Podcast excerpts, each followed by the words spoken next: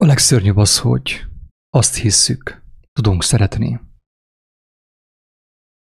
Persze ezt úgy is fogalmazhatnánk, hogy a legszörnyűbb az, hogy azt hisszük, hogy élünk. Ugye az sokkal súlyosabb kijelentés. A legtöbb ember ezen a földön nem tudja, hogy nem él. Azt, amit ő életnek nevez, tehát amit mi életnek nevezünk ezen a földön, kedves hallgató, az szemmel láthatóan a halálba torkollik.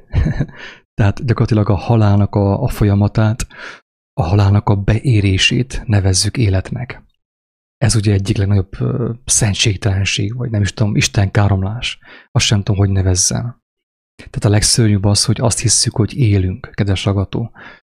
Az, hogy azt hisszük, hogy élünk, az annak következménye, hogy azt hisszük, hogy tudunk szeretni. Sőt, az, hogy azt hisszük, hogy tudunk szeretni, talán annak a következménye, hogy azt hiszük, hogy látunk. És már is visszamentünk a kijelentéshez. Visszamentünk egy olyan kijelentéshez, kedves barátom, amit, amit hogyha az ember nem ért meg, akkor, akkor, akkor nincs, ahogy mást megértsen, mélyebb vagy magasabb dolgokat megértsen. Vakok volnátok, úgy mondja Jézus, vakok volnátok. Megkeresem éppen most, hogy mutassam meg nektek.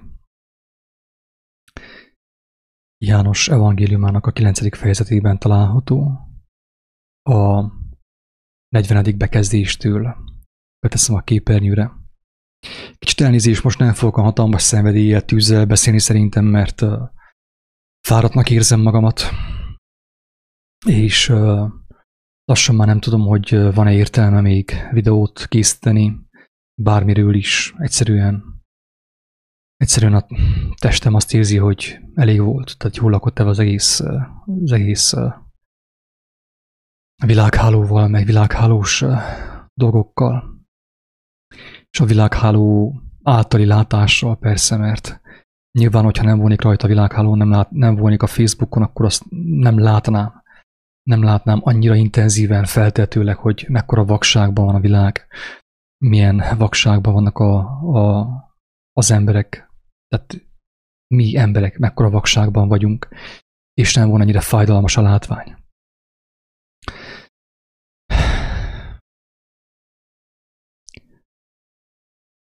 De mivel, hogy ott vagyok, ezért ugye érzem azt, hogy, hogy ez túl sok már, túl sok a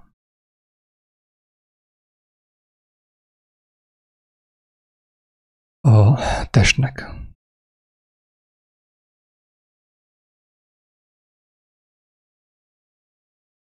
Oké. Okay.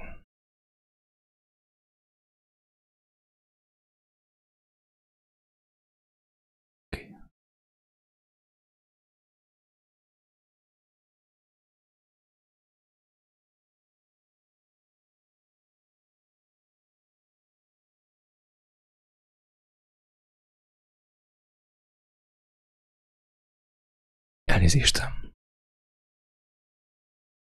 Azt mondta Jézus, hogy ítélet véget jöttem én a világra, hogy akik nem látnak, lássanak, és akik látnak, vakok legyenek. És hallották ezt némely farizeusok, akik vele voltak, és azt mondták, hogy talán mi is vakok vagyunk, miről beszélsz nekünk. És azt mondta Jézus, hogy ha vakok volnátok, nem volna bűnötök. Hogyha fizikai vakságban szenvednétek, akkor nem lenne bűnötök, nem tévejegnétek. És uh, nyilván meglátnátok az életet, és célba érnétek. Le tudnátok vetközni a halálnak a, a gondolatát, a halálnak a hazugságait, ami ott van az elmétekben, a szívetekben. Tehát ha vakok volnátok, nem volna bűnötök, de azt mondjátok, hogy látunk. Ezért a ti bűnötök megmarad. És ezért ugye lehet ezt tovább folytatni, ezért, hogyha bűnötök megmarad, a tévegés megmarad, a céltévesztés megmarad, és abban fogtok meghalni. Nyilván nincs, ahogy meglássátok az életet. Tehát ez az alapja, ez a kijelentés az alapja annak, hogy ami a címben található, hogy azt hisszük, hogy tudunk szeretni, és ugye azt megelőzően azt hiszük, hogy tudunk élni. hogy abból következően azt hisszük, hogy élünk. Tehát mi azt nevezzük életnek, kedves hallgatók, ami a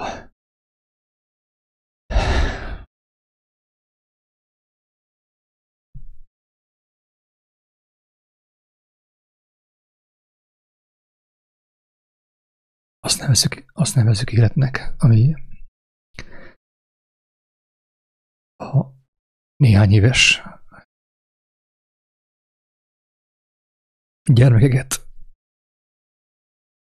kórházba juttatja. Három-négy éves gyermekek szenvednek leukémiában, vérákban, meg minden más betegségben. És az a gondolkodásmód, ami ugye a szülőknek van, és van a társadalomnak, azt teszi velük az, hogy ez történjen. És még mindig azt hisszük, a szülők még mindig azt, hiszni, azt hiszik, hogy élnek. Még azt hiszik, hogy látnak. Azt nevezik látásnak, amit ők kaptak az iskolától, a társadalomtól, a vallástól. És, és még, még, még, még, most sem gondolkodnak azon, hogy hogy nevezhetem látásnak azt, ami egy néhány éves gyermeket elviselhetetlen fájdalomba taszít.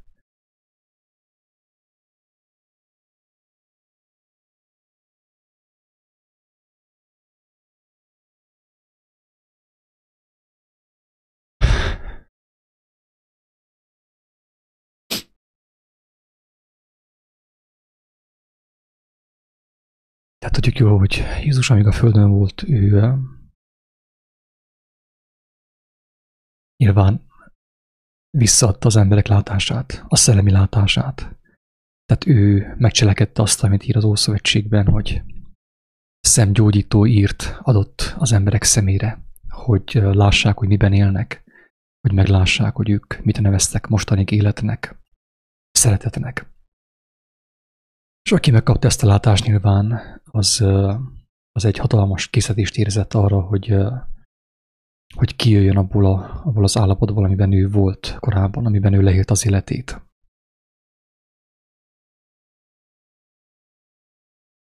És így módon ugye, tehát visszajött a látása, lényegi látása, és azzal együtt az élet is visszajött belé, mert azáltal, hogy meglátta, hogy, hogy mennyire becsapta saját magát, mennyire be volt csapva, azáltal nem tudott nem vágyakozni az igazságra, a valódi látásra, és ezt Jézus megadta.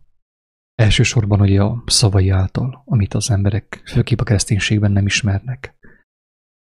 Vagy úgy ismernek, ahogy a, a vezetők mondják, mert nincsen személyes tapasztalatuk, személyes kijelentésük. És nyilván ennek bizonságával az is megtörtént, hogy Jézus a, vakot meggyógyította, aki fizikailag vak volt. Tehát megmutatta ez a fizikai gyógyulás, az, hogy fizikailag visszakapta a vak a látását, amit látunk a János Evangéliumának a 9. fejezetében. Az ugye annak bizonyítéka, annak a fizikai lenyomata, hogy ő, ő visszahozta az emberek számára azt a látást, amely által ők meg tudnak szabadulni az elbukott világból. A, abból a világból, ami konkrétan az embert arra programozza, arra indítja, hogy, vagyis arra neveli, hogy önként elmenjen a bölcsőtől a sírig. Gyakorlatilag tehát halálra programozott világról beszélünk. Tehát azt mondja, hogy ha vakok volnánk, hogyha fizikailag vakok volnánk, nem volna bűnünk. Miért? Azért, mert akkor nem hinnénk a szemünknek, nem hinnénk annak, amit, amit a szemeink elé tár a világ. Hanem sokkal élénkebb volna a belső látásunk, vagy a lényegi látásunk, a lelki szemeinknek a látása sokkal erősebb volna.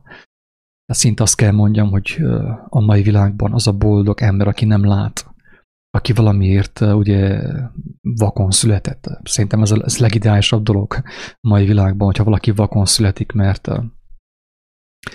a, a maga a világ, az elbukott világ az embert a, a szemeink keresztül ejti rabul, mint tudjuk. Tehát Jézus ezért mondja, hogy a testünknek a lámpása a szem. A testünknek a lámpásán keresztül mennek be a, azok az információk a gyermeknek az életébe, amelyek megrontják őt, és, és úgymond rabul ejtik a világ számára, a rothadó világ számára. Visszamegyek a, a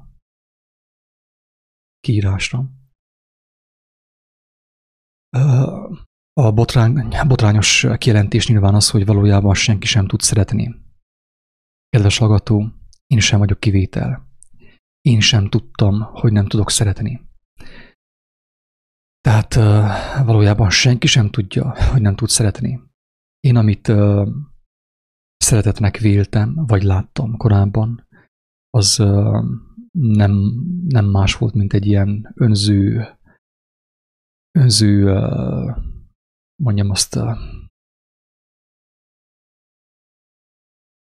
ilyen vérszívó üzemmód. Tehát arra mondtam, hogy szeretek, hogy egy olyan embernek a közelében voltam, akit úgymond le tudtam szívni szó szerint, akinek el tudtam menni az élete energiáját. A legtöbb ember nem tudja, hogy amit mi szeretetnek nevezünk, az gyakorlatilag az pont az ellentét annak, hogy szeretet. Tehát ha valakit te szeretsz, úgy igazából az azt jelenti, hogy attól az embertől te folyton lopsz. Hát mivel, hogy meg vagy telve ezekkel a mondjam azt, életlenes kódokkal a fejed, ugye, a szíved, ezért amikor azt mondod, hogy szeretsz valakit, akkor valójában az történik, hogy attól a valakitől te folyton életerőt kapsz, ugye? Persze ezt én most hiába mondom, mert legtöbb ember úgysem fogja megérteni. Nem azért, mert én annyira intelligens vagyok, hanem azért, mert aki nem kapta meg Istentől a, a, a lényegi látást, az nincs, hogy ezt lássa aki még nem kérte Istentől a valódi látást, nincs, hogy ezt lássa. És ezért ő nem tudja, hogy, hogy amikor ő azt mondja, hogy szeretlek, akkor azt, azt mondja, hogy én most téged kizsákmányollak. Szó szerint kizsákmányollak. Belület fogok élni. Ezért van az, hogy a házasság, ugye nagyon sok házasság arról szól, hogy egymást felzabálják, a férfi és a nő. Tehát egymástól várják ugye a, az életerőt, az energiát, ami nincs. Tehát mind a kettő el van szakítva a, az élet forrásától, és egymást felzabálják. És ezt úgy nevezik, hogy szeretlek, hogy szeretjük egymást. Nem, barátom, itt, itt, itt, ennek semmi köze nincsen a szeretethez. Itt egy kölcsönös, egy ilyen kompromisszumos, szadomazó dolog történik, amikor két ember egymást kivégzi, szisztematikusan kivégzi. És ez persze úgy történik meg, hogy a szeretetről azt hiszik el, amit a világ mond, amit a filmekben látnak, a szexis New Yorkban, meg különböző helyeken, a vallásban, egy ilyen mézes-mázas valami, ez a szeretet.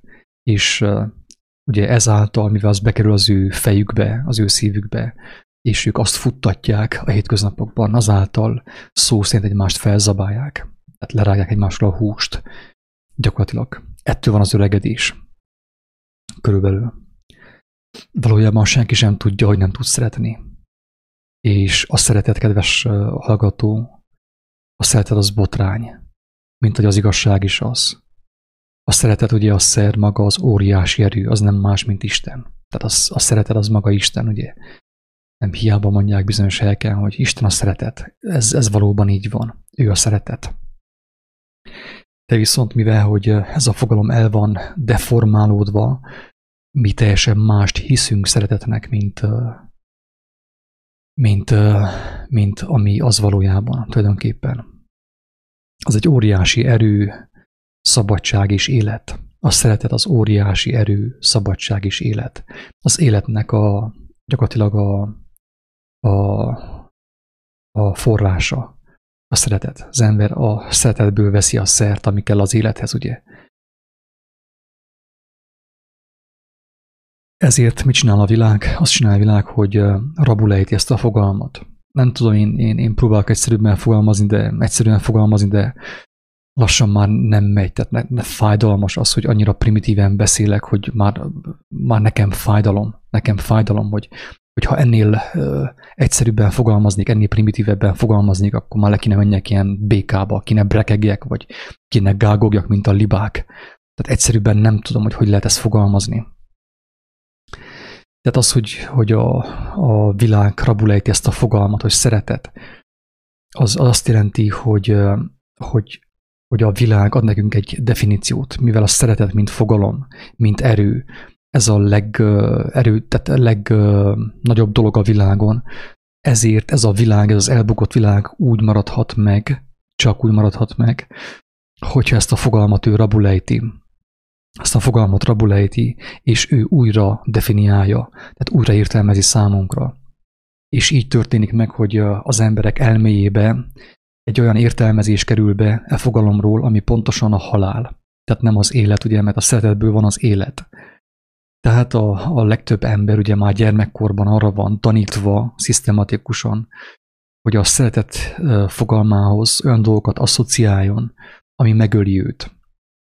Ugye, és ami, ami által ő egy ilyen, ilyen kizsákmányoló piócává válik, egy ilyen vérszívó piócává válik.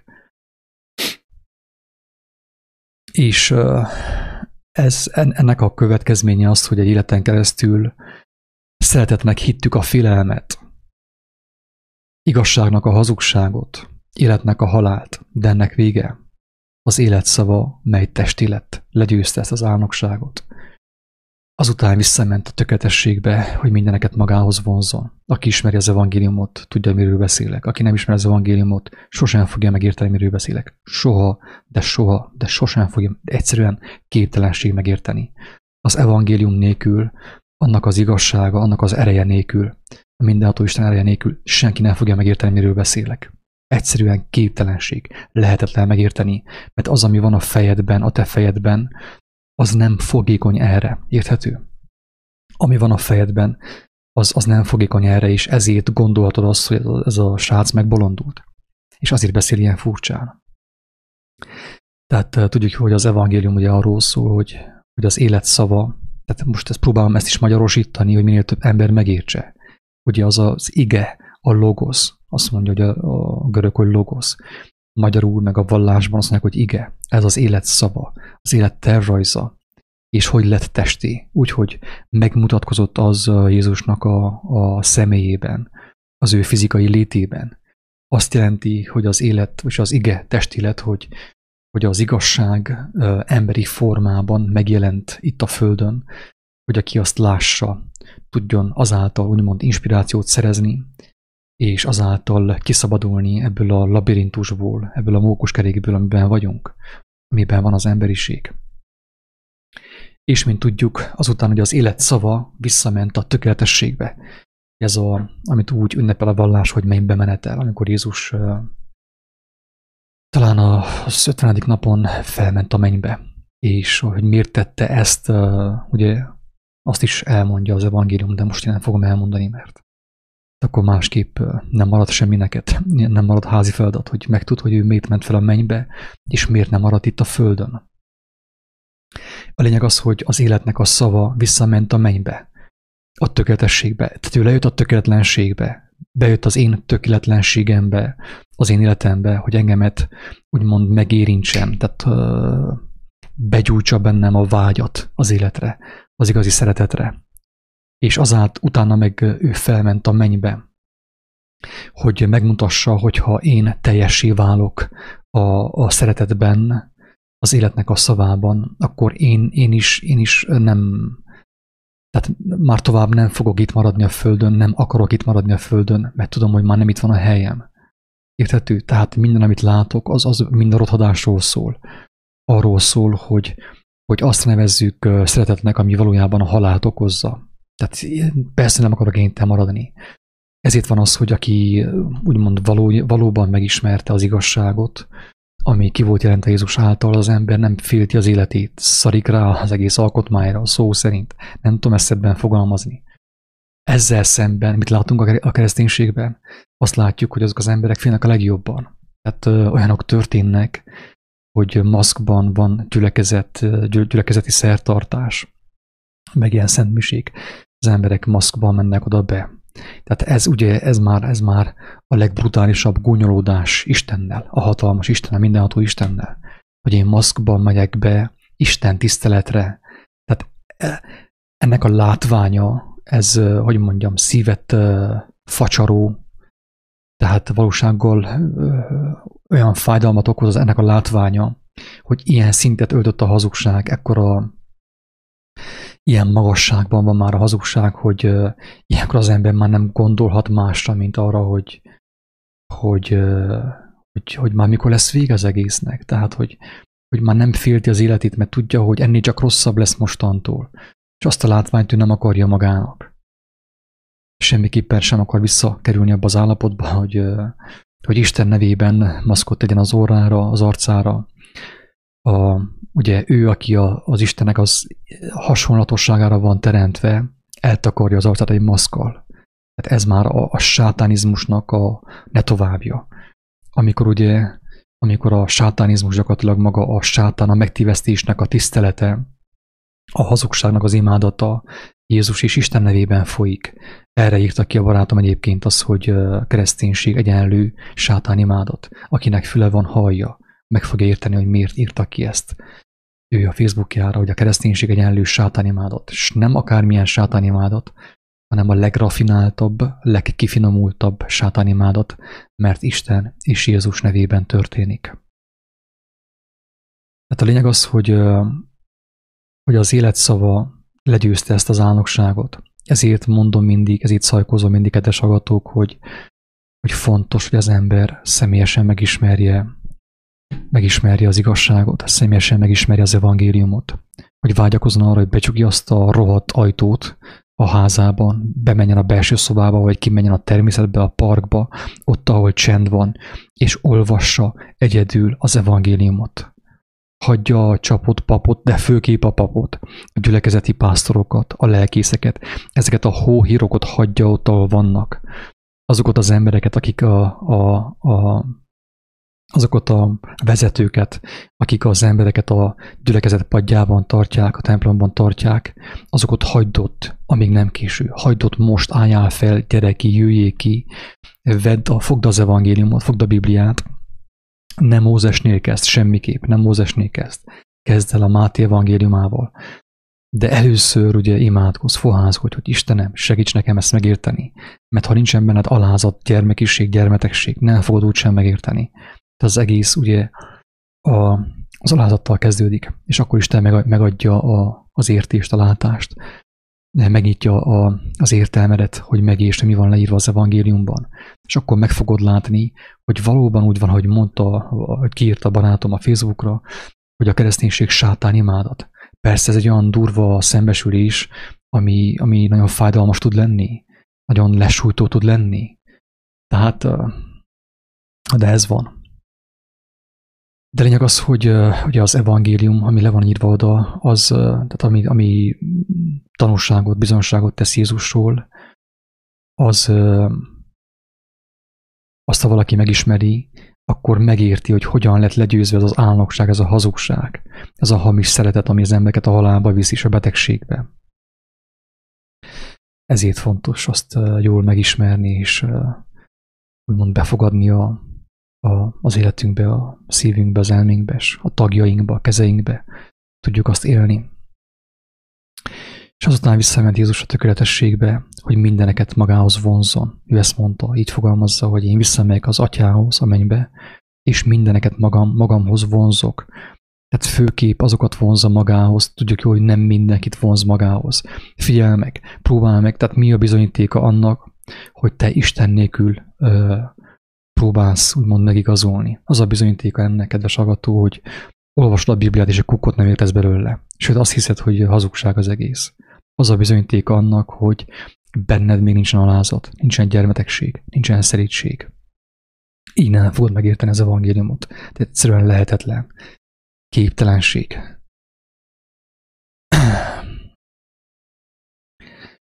És uh, ugye úgy fogalmazza, hogy uh, hogy ha bementek egy házhoz, ugye ti elmentek ebbe a világba, hirdetitek a, az ő tanítását, az ő evangéliumát, és hogyha, hogyha ha azt mondjátok, hogy, hogy tehát békesség e háznak, ugye, e házra, És akkor, hogyha van ott békességnek fia, ugye, hogy mondta Jézus, akkor a ti békességeteket átszáll azokra az emberekre. Különben, hogyha nincsen, akkor nem fog átszállni. Tehát azok az emberek nem tudnak úgymond megmenekülni, kijönni abból a paradigmából, abból a matrixból, hogyha úgy tetszik.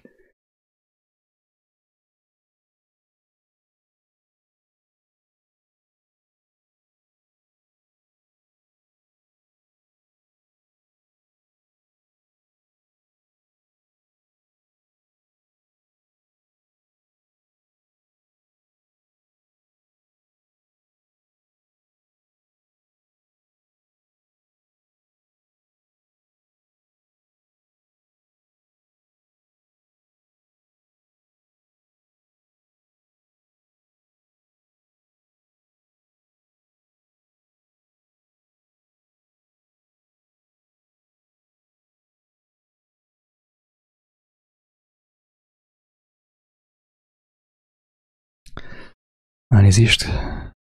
Közben jött valami.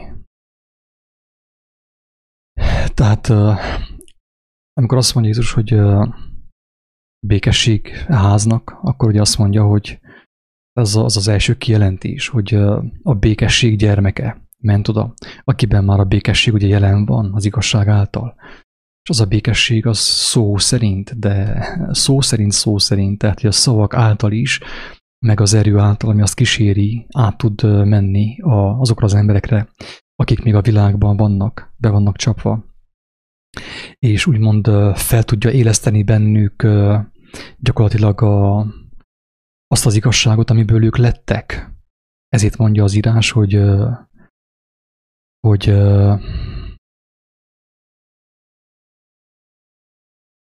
az igazság, maga a szó, ugye, az elhatol a, a csontok találkozásáig, a csontvelőig, a, a vérerekig. Tehát mivel, hogy abból lett, az igazságból lett az élet, ezért van az, hogy nagyon sok ember, amikor hallja az igazságot, akkor uh, megelevenedik.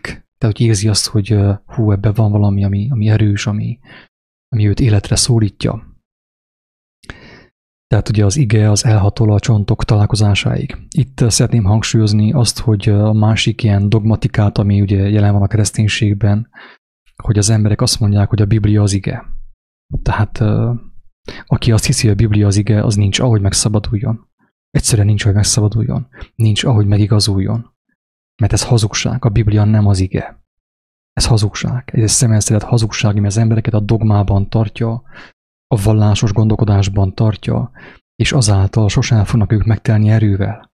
Sosem lesznek alkalmasok arra, hogy másokat megszabadítsanak a világból, a világ hazugságaiból. Aki azt hiszi, hogy a Biblia az ige, az, az egyszerűen reménytelen, nem tudja megszabadítani az embertársait a, a, a hazugságból, meg ebből az áll szeretetből, ebből a hazug szeretetből, ami gyakorlatilag kinyírja az embereket szisztematikusan. A Biblia nem az ige. Az ige él, kedves hallgató. Tehát Jézus nem az itt halt meg és támad fel, hogy te azt mondd, hogy a Biblia az ige. Érthető?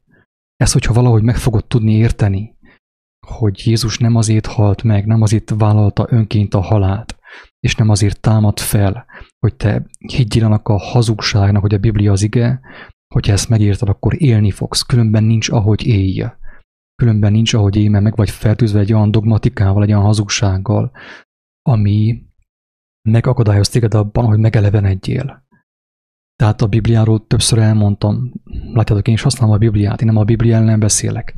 Csak mindig elmondom azt, hogy a Bibliát, aki isteníti, az ember még nem találkozott Istennel, csak a Bibliával. A kereszténységgel találkozott, a keresztény dogmatikával találkozott, a keresztény elgondolásokkal találkozott, de az igazsággal, az élő igével nem találkozott. Mert hogy a Biblia is elmondja, hogy, a, hogy, hogy az ige az nem más, mint Jézus Krisztus. Tehát ő, úgy, az ő személye mindenestől, ő mutatta meg az igét. Ugye, és az ige éle, sőt, azért volt uh, úgy megrendezve az egész uh, sorsa, hogy meghajjon, engedje magát megölni, hogy megmutassa, hogy az ige, amely él, amely él, az ige, amely él, feltámasztja őt. Tehát az ige az élő. az, az igaz nem fér bele a Bibliába, meg az ilyen betűkbe, meg Pálnak a leveleibe, meg az én szavaimba. Ez babonaság, őrültség, aki ezt még mindig ezt hiszi, az ember távol áll még nagyon attól, hogy megszabaduljon. Lehet, hogy ő már, mit tudom én, húsz éve megtért, meg keresztény, meg minden, de ő nincsen benne az igazságban. Ezért nem tud igazságot szolgáltatni azon személyeknek, akik uh, még mindig be vannak csapva. Tehát az ige, a Biblia szerint maga Jézus személye, az ő személye. Tehát ő megmutatta az igét, és az ige az él, ugye, az ige az feltámad. Az ige az maga a lélek, Istennek a lelke, az az ige. Az, hogy az én szavaim az igéről tesznek bizonságot, a Biblia az élő igéről tesz bizonságot, ez így helyes. De azt mondani, hogy a Biblia az ige, ez egy óriás nagy babonaság, ami ráadásul nagyon veszélyes, és az embereket a, az élettelenségben, a szisztematikus leépülésben, betegségben tartja továbbra is. Oké, okay. meg tovább.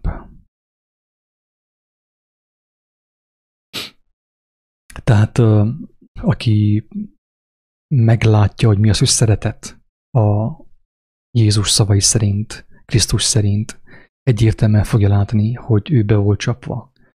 Bármilyen keresztény gyülekezetben volt, ott, ahol az embereket ilyen szisztematikus uh, tapsolásban, meg uh, úgymond uh, imádatban tartották, ilyen monoton imákban, meg, uh, meg ilyen uh, ott, ahol is zenével dicsőítenek, meg ilyen hangos zenével megy a dicsőítés, meg ez ilyen, ilyen kicsit ilyen butuska szavakkal, hogy imádunk téged, meg itt mesélünk Istennek arról, ami nincs, ugye? Hát legtöbbször az van, hogy az emberek azt éneklik, ami nincs.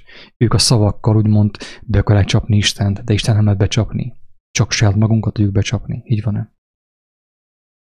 Tehát a lényeg az, hogy az embernek fontos abba hagyni az erőködést. Fontos az, hogy hagyd abba az erőködést. Aki nem hagyja abba az erőködést, nem tud úgymond az ige eszközévé válni. Nem tud a szer etet eszközévé válni. Egyszerűen lehetetlen. Tehát félre kell állni a legyen meg a te akaratod útjából. Az ember a félre kell álljon a, a tökéletes, a van, vagyok, aki vagyok útjából. Tehát ő van, most is van, mindig is van. A szeretetből nincsen hiány, az mindig is van. Hogy igazából pontosan a, ezekkel a keresztény dogmákkal zárja el az útját az ember a, a, szeretetnek, Istennek a, a lelkének, vagy nem is tudom, hogy fogalmazzam tényleg, hogy írhető legyen. Tehát azáltal, hogy nekem van egy elképzelésem, amit én a pásztortól hallottam, a lelkésztől hallottam, a keresztény hóhírtól hallottam, az összes hóhír. Szinte kivétel nélkül az összes hóhír abból él, ezért szed pénzt a gyülekezetben folyton, és úgymond neki ez megélhetés. Úgy hívta őket Jézus, hogy béresek ő, amikor beszél a pásztorról, akkor nem többes számba beszél, hanem egyes számba. Egyes szám első személy. Első személy egyes számban beszél Jézus. Magáról beszél, azt mondja, hogy én vagyok a jó pásztor. Én megmutattam, ők béresek, ők még mindig pénzét tanítanak, és még mindig elhisztetik veled, hogy, hogy rájuk van szükséged ahhoz, hogy te meglásd a mennyek országát. De ez hazugság. Mert hogy igazából pontosan a lényeg az, hogy az emberben személyesen megszülessen az igazság vágy, amelyen keresztül az igazság be tud áramolni az ő életébe az evangéliumból. És amelyen keresztül ő személyesen meg fog érteni azt, amit olvas az evangéliumból. Nem egy pásztoron keresztül, nem egy szónokon keresztül. Mert az pont olyan, hogyha, mit tudom én, kérném Szűz Mária közbenjárását, hogy beszéljen Jézussal, a fiával, hogy Jézus protekciósan engemet bevigyen a mennybe. De ez őrültség, ez hazugság, drága barátaim. Ez hazugság. Tehát nincsen közbenjáró egyáltalán. Vagy személyesen megismeri az ember uh, Krisztust. Azért mondom, hogy Krisztus, mert Jézus ugye az ő teste nincs itt. Tehát ami őt, Kriszt, Jézust Krisztusát tette, az a lélek, azt kell nekünk megismerni. És ebben ad nekünk hatalmas segítséget a, az evangélium, az új szövetség úgy mindenestől azért fontos azt megismerni. Csak az ember megismeri azt, akkor úgy ö, be tud jönni hozzá a, az a lélek, és utána már az a lélek fogja őt mozgatni, és utána igazzá válik az az ószövetségi és újszövetségi kijelentés, hogy nincs szükség arra, hogy valaki tanítson titeket. Érthető? Tehát, hogyha neked még mindig tanításra van szükséged, azt jelenti, hogy te még mindig nem találkoztál az igazsággal. Talán, talán valahol valamiképp érintkeztél vele, de nem találkoztál. Az igazság nem, nem lett úrrá a szíveden, az értelmeden, a tagjaidon még. Még mindig ilyen keresztény dogmatikában vagy. És épp erről beszélgettünk a, az imént néhány barátommal, hogy, hogy a kereszténységből szinte lehetetlen kijönni. Tehát a kereszténység az a vallás, az a vallás irányzat, amiből a legnehezebb kijönni. Ugyanis tehát van egy néhány ember, akinek van bátorsága otthagyni a gyülekezetet, otthagyni német Sándort meg a Vatikánt. De a legtöbben elfelejtik azt, hogy, hogy azáltal, hogy kijöttek a, a Vatikánból, a katolikus egyházból, úgynevezett egyházból, mert semmi köze nincs az egyházhoz egyébként, vagy azáltal, hogy nagy nehezen kijöttek a német Sándor féle gyülekezetből, legtöbb ember még nem látja, hogy még valójában nem jött ki, csak fizikailag. Az, hogy te fizikailag nem jársz oda, nem jársz abba a gyülekezetben, vagy abba a templomba, nem azt jelenti, hogy te kijöttél onnét, nem jöttél ki onnét, mert magaddal hoztad a, a dogmatikát, még mindig ott van a fejedben. A sok hazug értelmezés, amit kaptál a paptól, meg a lelkésztől. Tehát akkor tudsz kijönni valóságosan, tehát ahogy Jézus is mondja, hogyha neked a fiú kijelenti magát, hogyha te személyesen kapod a megértést, kijelentést. Mert annak következtében le fog omlani a fejedben a sok hazugság, amit ottan te felbeszettél magadnak, ugye, a templomi padból, meg a gyülekezeti padból. De ehhez én azt tapasztaltam, hogy viszonylag tényleg sok szenvedésen kell keresztül menjen a lélek, mert sok harcon, vívódáson, mert amikor két, két erő találkozik egymással, benned, az elmédben az igazság és a hazugság, az úgy eléggé megviseli a, az embert, a lelket is, testet is, testestől, lelkestől megvisel. Ez az igazság sajnos. Sajnos, nem sajnos ez van. És aki ezt a harcot úgymond nem akarja megvívni, vagy nem veszi fel a keresztet, hogy ezt kereszt, saját keresztjét, hogy ezt a harcot ő személyesen megvívja, nem, nem fog szabadulást látni. Sőt, meglepetés fogja érni majd az élete végén, hogy, hogy hát ő annyira készült már a mennyek országára, sehol semmi. Hol van a mennyek országa? Ott hagyta valahol az ében a, az ő elméjében. Mert kijött a vallásból fizikailag, de az értelmében, az ő agyában magával hozta azt. Ez itt van az, hogy nagyon sok ember, akik kijöttek, még mindig úgy gondolkodnak, ahogy Német Sándor gondolkodik. Vagy az, ahogy az ő barátai, az amerikai pásztorok gondolkodnak. Tehát ezt tapasztaltuk egymáson mi, ugye barátaimmal, saját magunkon észrevettük, hogy, hogy nagyon nehéz kijönni a kereszténységből. Szerintem bármelyik másik vallásból könnyebb kijönni, mint a kereszténységből. Szerintem, úgy gondolom, tehát a legveszélyesebb vallás a kereszténység. A legveszélyesebb, legmagasabb válaszfal Krisztus és ember között a kereszténység. Nem a hinduizmus, nem a buddhizmus, hanem főképp a mai kereszténység. És itt ugye elárulom azt, hogy, hogy én úgy gondolom, hogy a, a, a régi konzervatívabb kereszténység az nem volt annyira el távolodva Istentől, vagy az igazságtól. Az inkább úgy mondanám, hogy nem volt annyira veszélyes, mint a mai kereszténység, amik vannak ma ebben a karizmatikus megújulás mozgalmakban amit a hit gyülekezete is képvisel, az a pünkösdista, meg a katolikus karizmatikus mozgalmakban. Hát a lényeg az, hogy az ember abba hagyja a kínlódást, ne kínlódj, csak enged, hogy ura legyen az elméden, a szíveden és a lelkeden a győzelem. Az a szó, hogy elvégeztetett. Jézus nem hiába mondta, hogy elvégeztetett. Ő elejtől végig csinálta azt, amit csinált. Tehát elkezdte és be is fejezte azt azt mondta, hogy elvégeztetett. Tehát ezáltal az embernek meg volt mutatva elejtő végig, hogy mi az útja a megváltásnak. Persze a kereszténységben nem ezt tapasztaljuk. Tehát pont az ellenkezője, sőt azt mondják, hogy Jézus felvitte a keresztre. És ilyenkor elképzel az ember egy ilyen pókember Jézus, aki felmászik a keresztre, és felvitte a te bűneidet, ugye? Őrültség. Akkor a babonaság, olyan, olyan veszélyes dogmák ezek, amik, ami, amelyeknek köszönhetően az ember egyszerűen nem fog tudni megszabadulni a, a mondjam azt a téves gondolkodástól, a sátáni gondolkodástól, az ördögi gondolkodástól.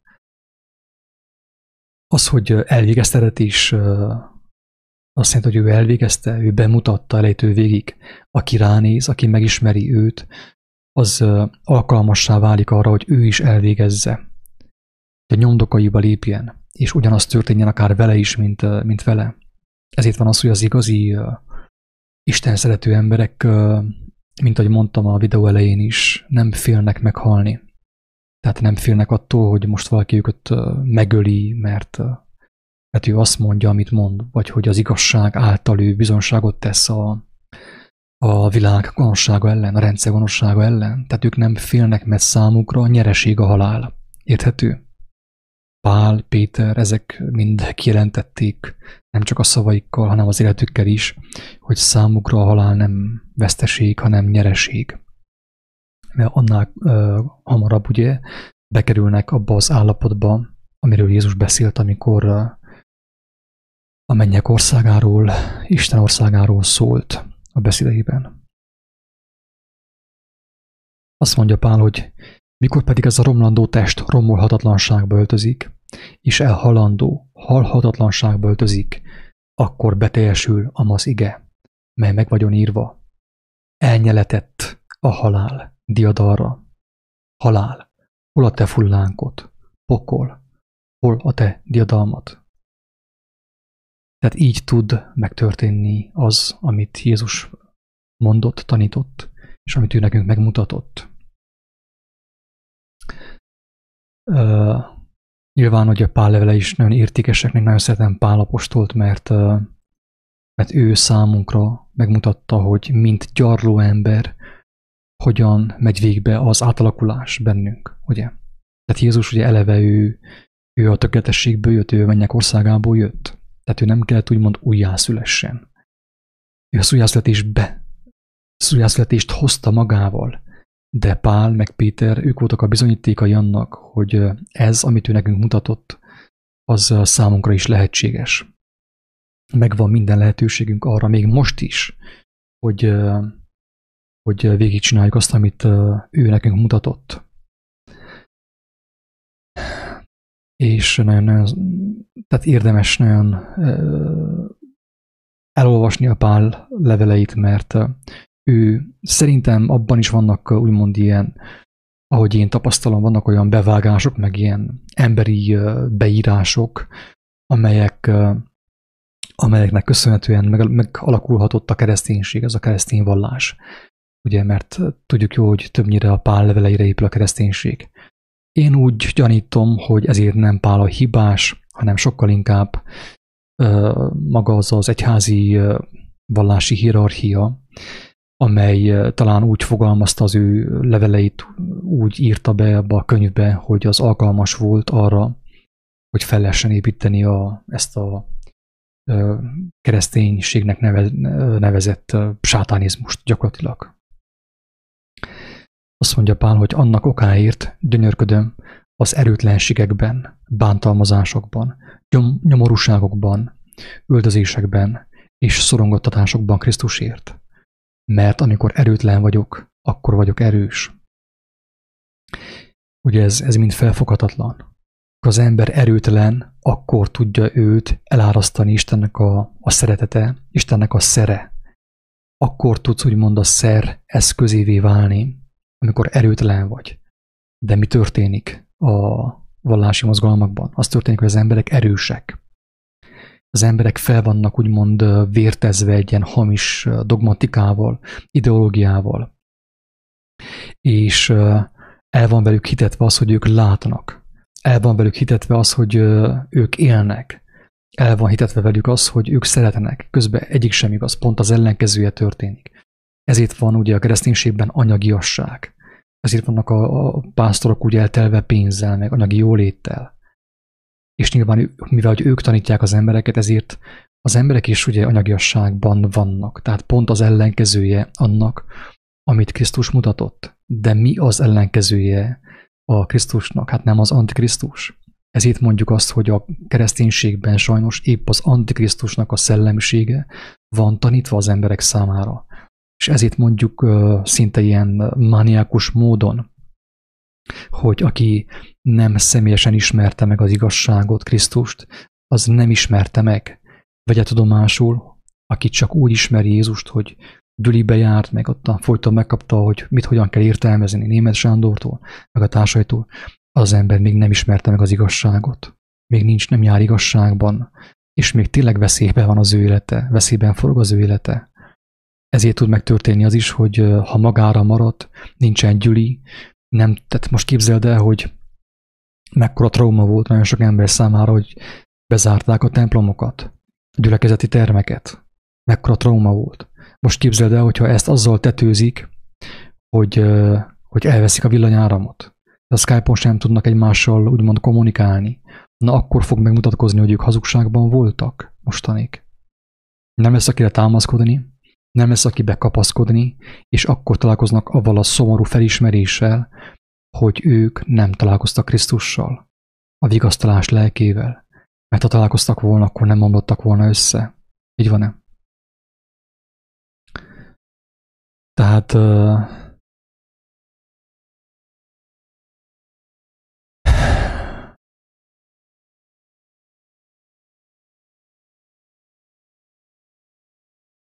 nem tudom, van értelme ezt tovább magyarázni. A lényeg egy mondaton van, kedves hallgatók. És az a mondat a következő. A cím ugye a legszörnyűbb az, hogy azt hisszük, hogy tudunk szeretni. A legszörnyűbb az, hogy azt hisszük, hogy élünk. A legszörnyűbb az, hogy azt hisszük, hogy látunk. Ez a három. Tehát a látás, szeretet és élet. Tehát mindaddig, amíg az ember nem találkozik a Krisztus valóságával, a feltámadás erejével, ő valójában a félelmet hiszi szeretetnek, a vakságot hiszi látásnak, és a halált hiszi életnek. Ez a legfontosabb. És nyilván, hogyha ez a kijelentés valakit arra motivál, hogy ő ezen elgondolkozzon, és személyesen Istenhez forduljon, akkor ő is fogja látni, hogy mi a valóság erről. Nem kell én győzködjem, vagy bárki más, bárki emberfia győzködje őt, mert ő személyesen meg fogja kapni a látást, hogy tényleg ez így van.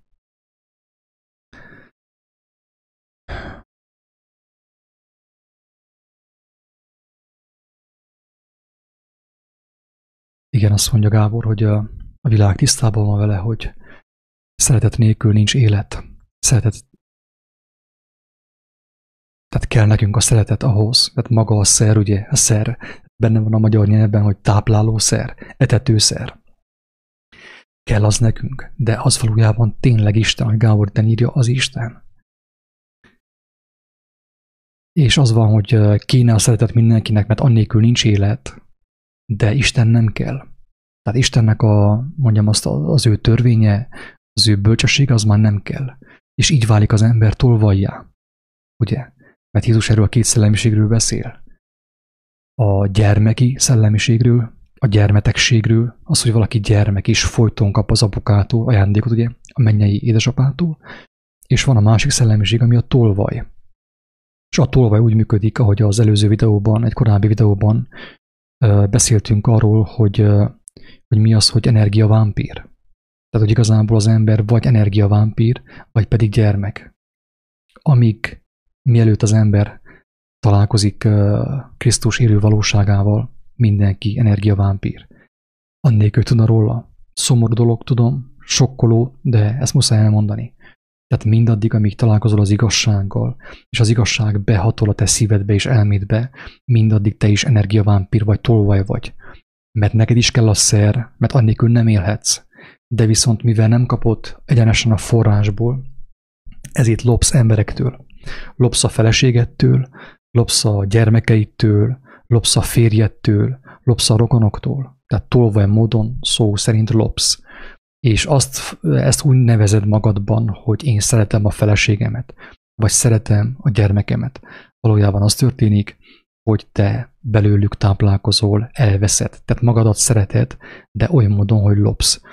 Ha úgy szeretnéd magadat, hogy, hogy legitim, avagy törvényes módon csatlakoznál az élet forrásához, a jóságos Istenhez, aki Krisztusban megmutatta magát, akkor már nem lennél tolvaj. Mert akkor már kapnád, törvényes úton kapnád a szert, a szeretetet, és azt tudnád továbbadni azok számára, akiknek kevés van belőle, akik haldokolnak, ugye? Akik még tolva üzemmódban vannak.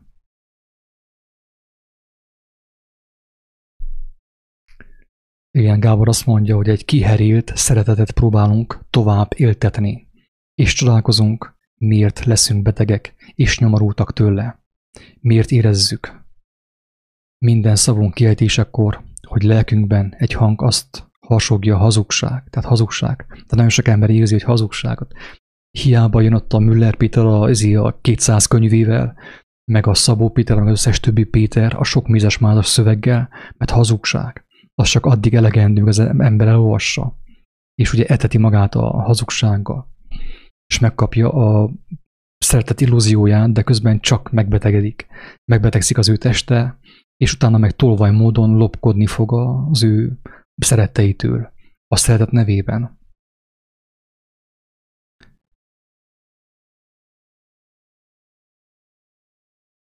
Azt mondja Gábor, hogy annyira hozzászoktunk már a hazugsághoz, hogy azt gondoljuk, hogy szükséges. Pedig valójában az igazi élet ott kezdődik, ahol a hazug szeretet meghal. Pontosan. Hogyha az nem hal meg bennünk, sajnos tolvaj módon fogjuk végezni ezt az életet. És ez a pokol, tehát egyenesen ugye esik bele az ember a szakadékba, a pokolba, mert a mennyek országában már nincsen lopkodás. Itt még van lopkodás, hogy magamat sajnáltatom veled, és akkor te jössz és folyton engemet masszírozol, és így kirabolak téged, ez, ez már nem működik a mennyek országában. A tolva üzemmód nem működik ottan. Itt még működik.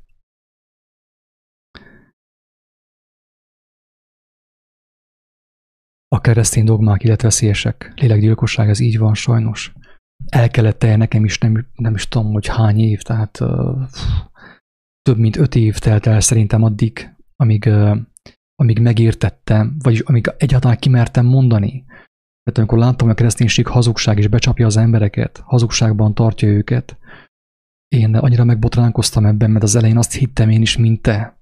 Én is úgy gondoltam, hogy a kereszténység az a hivatalos szervezet, amelynek az a dolga, hogy Krisztus tanításait tovább adja a világba.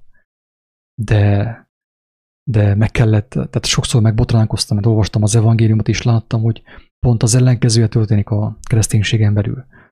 Tehát nagyon kemény harcokon mentem keresztül, vívódtam, sírtam, vádoltam magamat, óriási harcban voltam, embertársaimmal, saját magammal.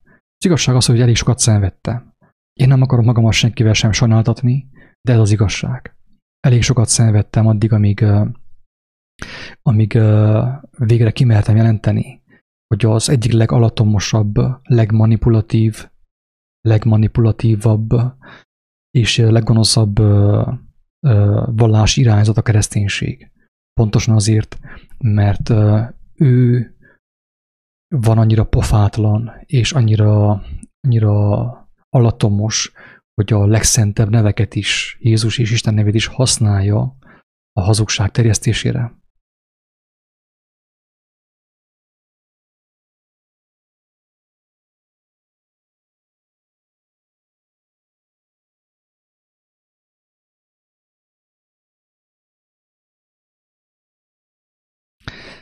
Kedves hallgató azt mondja, hogy hogy kijöttem, jól tettem, egészséges és boldog vagyok, mióta nem járok hitgyülekezetébe. Öt hónapja. Ez teljesen normális. Isten ezt ígérte. Ezért mondta, hogy személyesen hozzá kiáltsunk. Az egész Ószövetség erről szinte, főképp a proféták, ugye? Jeremiástól errefelé. Mind arról szól, Jeremiás megjövendőli azt, hogy, hogy el fog jönni az az idő, amikor nem fogja az ember tanítani az embertársát, hanem mindenki úgy lesz a mindenhatóval, mint a gyermek az apjával. Tehát személyes kapcsolatban lesz, és csupán ezen személyes kapcsolat révén tud az ember megmenekülni, teljesen kijönni ebből a, ebből a hazugságból, amit a kereszténység képvisel itt a világban. Persze, aki most nekem nem tudja elhinni azt, hogy, hogy a kereszténység hazugság, szerintem ebben fog segíteni az Úristen, mivel hogy a következő hónaptól, ugye, hogyha igaz, amit mondanak, be fog jönni a következő hullám, és akkor megint szembesülni fogsz azzal, hogy a császárnak, ugye császárnak, Poncius Pilátusnak hatalma van Isten fölött, mert bezáratja újból a gyülekezeteket, gyülekezeti termeket és a templomokat. És akkor látod azt, hogy az az Isten, amit a kereszténység imád, az valójában a császárnak a szolgája, tehát a császárnak az alárendeltje. Tehát egy hamis Istent, egy nem létező Istent imádtatnak az emberekkel. És a nem létező Istent úgy hívja a Biblia, hogy sátán, antikrisztus. Érthető?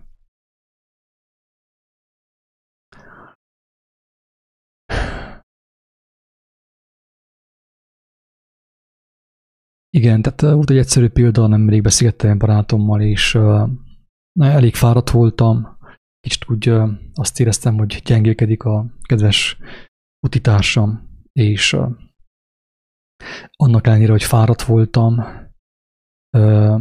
úgy volt erőm, és volt kedvem is arra, hogy beszélgessek vele. És én tudom magamról, hogy nekem, mint fizikai embernek nem lett volna sem erőm, sem kedvem beszélni valakivel éjjel nem tudom hány órakor. De viszont ha az élő Istennek a, az igazsága lehetővé teszi ezt számunkra, hogy az ember, az ember a, a határokat valahogy már nem érzi annyira. Tehát uh, eltörli számára határokat az Úristennek a kegyelme. És hát uh, mondta is a barátom, hogy hogy van nekem türelmem, és mondtam neki, hogy az igazság az, hogy nekem nincsen türelmem, nekem nem volna türelmem hanem egyszerűen az a, az a szer etet, a valódi szer etet, amit, amit kaptam én is, Istentől kapok, és most kapom, az engemet arra indít, hogy beszéljek veled, és uh, hallgassalak meg téged. És nem egyszer voltam így, uh, nem egy telefonhívás előtt voltam így, hogy abszolút már erőtlen voltam fizikailag, éreztem, hogy már nincs erőm egyszerűen uh, senkivel sem beszélgetni. De akkor jött a hívás, akkor jött a segélykiáltás, és mondom, hogy Istenem, nekem nem megy. De amikor a telefont felvettem, akkor megteltem erővel. Na, erről a, erről a szeretetről próbáltam beszélni ebben a videóban. Ez az a szeretet, ami úgy, úgy igazából leleplezi, leleplezi a, a, a hazug szeretetet, ugye? Mert tényleg az van, hogy mivel a szeretet a legnagyobb erő, és azt tudná megsemmisíteni ezt a hazug világot, azt tudná, hogy mond, leépíteni a hazug világot, hogy az igaz világ, ugye a mennyek országa felépüljön, ezért annyira hatalmas erő, hogy muszáj eltakarni valahogy, muszáj álcázni. És ezért van az, hogy vannak ilyen hivatalos uh, szervek, ugye, mint a kereszténység, meg ilyen uh, New Age írók, akik uh, írnak a, a szeretetről, de viszont annak semmi köze nincsen a, az igazihoz. És az embereket egy ilyen áll szeretetben tartják, ami teljesen egocentrikus, semmiképpen sem önfeláldozó, és nincsen benne igazi békesség. Jézus ugye megmutatta, hogy mi az, hogy szeretet, azt mondta, hogy nincs nagyobb szeretet, mint abban, aki az életét adja a barátaiért. És Jézus ezt ő, ő, ő megtette, megcselekedte konkrétan. Holott az összes többi ilyen keresztény, meg mit tudom én, New Age szeretet az a félelemről szól, ilyen maszkot viselnek, félnek, rettegnek, a híreket követik, azt osztják meg, tehát miről beszélünk, miről beszéltek, hello.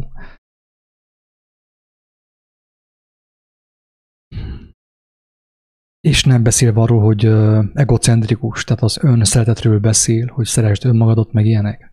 Ez már teljes mértékben bement a kereszténységbe is. Tehát nem az önfeláldozásról, hanem az ön szeretetről szól. Tehát a soha nem volt hiány senkinek jóformán. Az önzőségből. Ezt nem kell külön még tanulni Szabó Péternél nem tudom én hány ezer forintért.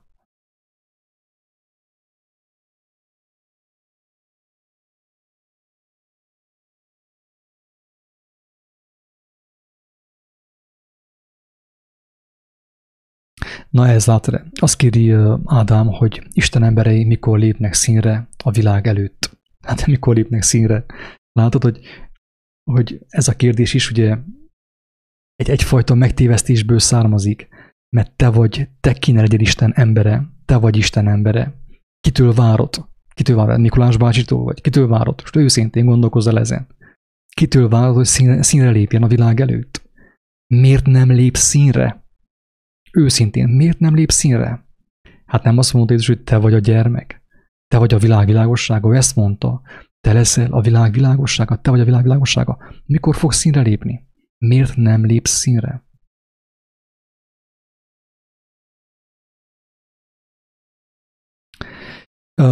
Kedves tündein, azért nem hiszek az álkereszténységben, mert szerintem az a kereszténység úgy mindenestől áll. Jézus nem alapított kereszténységet. Teljesen biztos. Az, hogy őket egy ilyen gúny nével illették, hogy keresztények, ugye ez egy gúny név volt az elején, és azt magukra vették, az egy teljesen más kérdés. Teljesen más kérdés. Jézus nem alapított kereszténységet. Ez egy óriási botrány.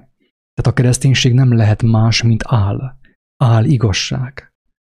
Ez pont olyan, hogy nincsen jó politika.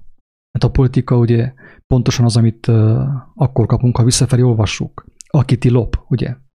Tehát nincsen jó politikus.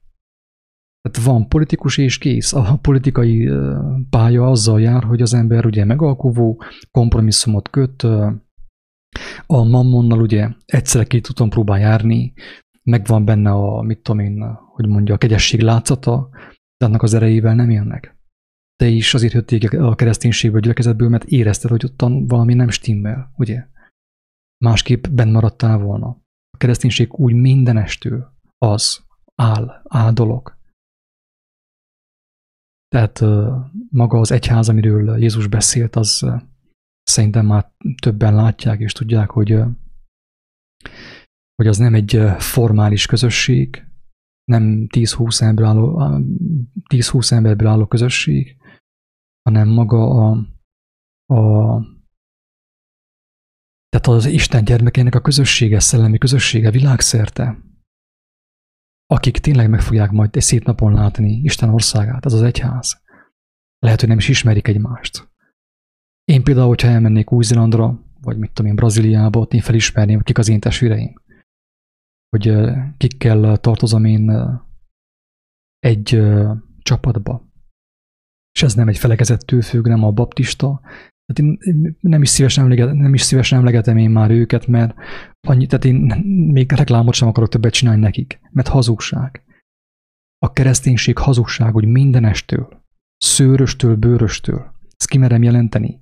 Kőkemény sátánizmus, a legalatomosabb sátánizmus, a kereszténység. És amit szeretnék zárójelben hozzáfűzni ehhez a kijelentéshez, ehhez a durva kijelentéshez az, hogy én az ott lévő embereket nem azonosítom azzal, a, az Antikrisztussal, mert tudom, hogy sokan ki fognak még jönni annét. Mert Jézus azt mondja, hogy fussatok ki belőle én népem. Tehát ő is kihív bennünket ezekből a, ezekből a szervezetekből, ezekből a kereszténynek nevezett, kereszténynek nevezett, úgymond antikrisztusi bűn szervezetekből. Ez meg fog történni, sőt, ez történik. Egyre többen jönnek ki. Találkozok emberek, akik kijönnek, jönnek ki. Kezdték meglátni, mi történik ottan. Intenzívebben látnak, olvassák az evangéliumot, kapnak nagyon kemény hívásokat Istentől, látásokat, meg álmokat, amelyekben egyértelműen látják, hogy a kereszténység nem az, aminek mi gondoltuk. És főképp az utolsó idők kereszténysége az teljes mértékben a megtévesztésnek a, a leghatalmasabb eszköze. A megtévesztésnek a, a, a leghatalmasabb, legnépszerűbb, legelfogadottabb, legtámogatottabb eszköze a kereszténység. Ezért van az, hogy nem kell, ad, nem kell ők adózzanak az államnak, a császárnak, hanem ellenkezőleg még a császártól kapnak támogatást. Tehát a császár rendszerét építik Isten és Jézus nevében. Itt nálunk például Gyergyó Szent Miklóson mi történt? Tehát, hogy, hogy, hogy, még jobban lássuk, hogy mi történik, mi van a, a kulisszák mögött. A, a kereskedelmi banknak az épületét vette meg a baptista felekezet. A mammonnak, az, ami, amiben a mammon volt mostanig, ugye most hirtelen az válik egy ilyen szent helyé. Tehát a baptista felekezet megvette a bankot, egy hatalmas nagy épületet. Tessék. És aki még, még így sem gondolkodik el azon, hogy miben van ő benne, hogy ő mit hisz Istennek, az ember menthetetlen. Ki kell mondani, az olyan ember, aki nem veszi észre, hogy minek köszön, nem gondolkodik el azon, hogy hogy lehetséges az, hogy egy, egy kis keresztény felekezet, viszonylag kis keresztény felekezet megvesz egy bank épületet. Úgy, úgy szépen, úgy kessel meg, megvásárolja azt. Aki ezen nem gondolkodik el, hogy, hogy ez vajon ennek mi köze van Krisztushoz, az ő tanításához, az ő kijelentéséhez, az Isten ország a ti bennetek van, és Isten nem a kőből készült templomokban lakik, hanem ti bennetek, van az ő világossága. Aki ezen nem akar elgondolkodni még így sem, hogy a szemed láttára történik, hogy a kereszténység, ugye, amiben mi azt gondoljuk, hogy abban van a mi megváltásunk, megveszi a banképületét. Jó, hogy ne vette meg az, országhá, az országházat, vagy a fehérházat, a baptista felekezet Amerikában, vagy itt Romániában ezt a Casa Poporului, vagy ahogy, hogy hívják. Én nem kételkedek abban, hogy van, aki azt hiszi, hogy én ezt rossz indulattal mondom, amit mondok, és hogy én vagyok az ördög, már én voltam nevezve mindennek. Tehát már nem is érdekel, már, te, már teljesen lepörög rólam, már én, én csak sajnálom az olyan személyeket, akik, akik még mindig annyira be vannak etetve evel a német Sándor szellemiséggel, hogy nem futja mást a, a részükről, mint az, hogy én vagyok a, a székely antikrisztus, meg a nem tudom én mi. Őrültség. Ez van. Én, én nem, nem is haragszom rájuk, mert, mert ha tudnák, hogy miről beszélnek, tudnák, hogy miben vannak benne, akkor nem így beszélnének, az teljesen biztos.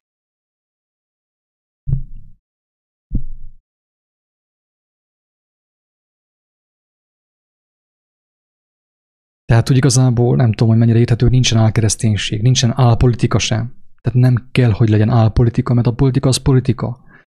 Úgy igazából a jó politikus az, aki hűséges az ő urához. A megtévesztés urához, az a jó politikus ő igazából. A rossz politikus az, aki be akarja vinni a politikába a lelkismeretet. Nem lehetséges. Abba a tömlőbe nem fér bele az igazság. Tehát aki abban gondolkodik, hogy bevigye a politikába a, a a Krisztusi erkölcsöt, a Krisztusi bölcsességet, a Krisztusi felfogást, életfelfogást, az, az gyakorlatilag nem csinál mást, mint, mint egy, egy tényleg egy szélsőséges példával élve, mint egy egy nagy darab lótrágyára, lótrágyát be akar vonni ő marcipánnal, rózsaszín marcipánnal. És persze jól fog kinézni kívülről, de a belső az továbbra is trágya, büdös lesz. Amúgy én is azt akartam, hogy azt hittem, hogy én azt kell csinálnom, hogy megreformáljam a kereszténységet. A katolikus kereszténységet nem. Hála Istennek, hogy megláthattam, hogy nem, nem az a dolgom, hanem kijönni onnét, eljönni onnét szépen, és kint világítani, hogy aki ki akar jönni, az lássa, hogy kint is van világosság. A világosság nincsen templomhoz kötve, sőt ellenkezőleg. A templommal mi lesz a gyülekezetek, hogyha bezárják azokat? Mi lesz, hogyha elveszik az áramot?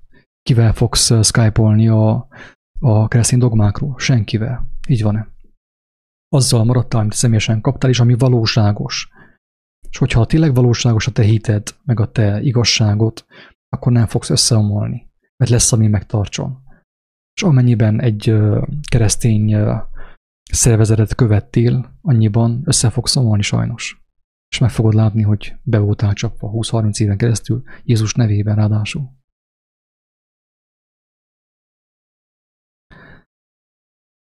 Röviden ennyit, elnézést, nem, nincs, nincs olyan túl nagy kedvem, kis nincs meg most már gyengülve.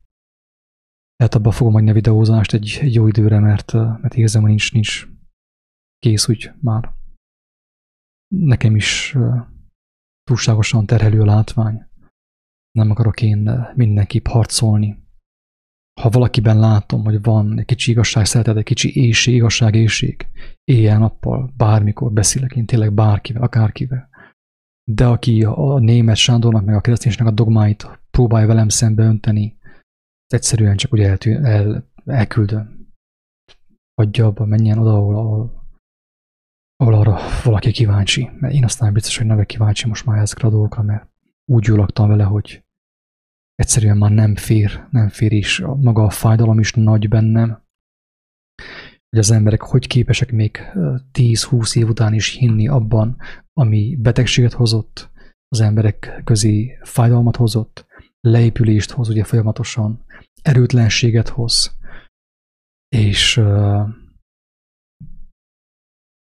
és hát igen.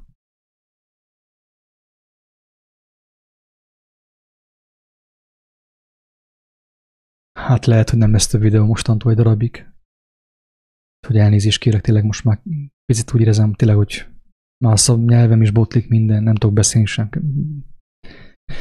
Kicsit be, belefáradtam ebbe az ebbe a harcba, ebbe a szélmalom harcba. Annak nagyon örvendek, hogy, hogy voltak emberek, akiket megérintettek a videók, és, és annak hatására kaptak inspirációt, meg bátorságot arra, hogy személyesen Istenhez, Krisztushoz forduljanak, és megismerjék az igazságot. Ennek örvendek, de, de, de túl nagy teher a látvány nekem, amit én látok a Facebookon, a világhálón. Hatalmas teher egyszerűen, hatalmas fájdalom. Úgy érzem, meg kell pihenjek, vagy valami, nem tudom. Még nem tudom. Isten áldja mindenkit, sziasztok!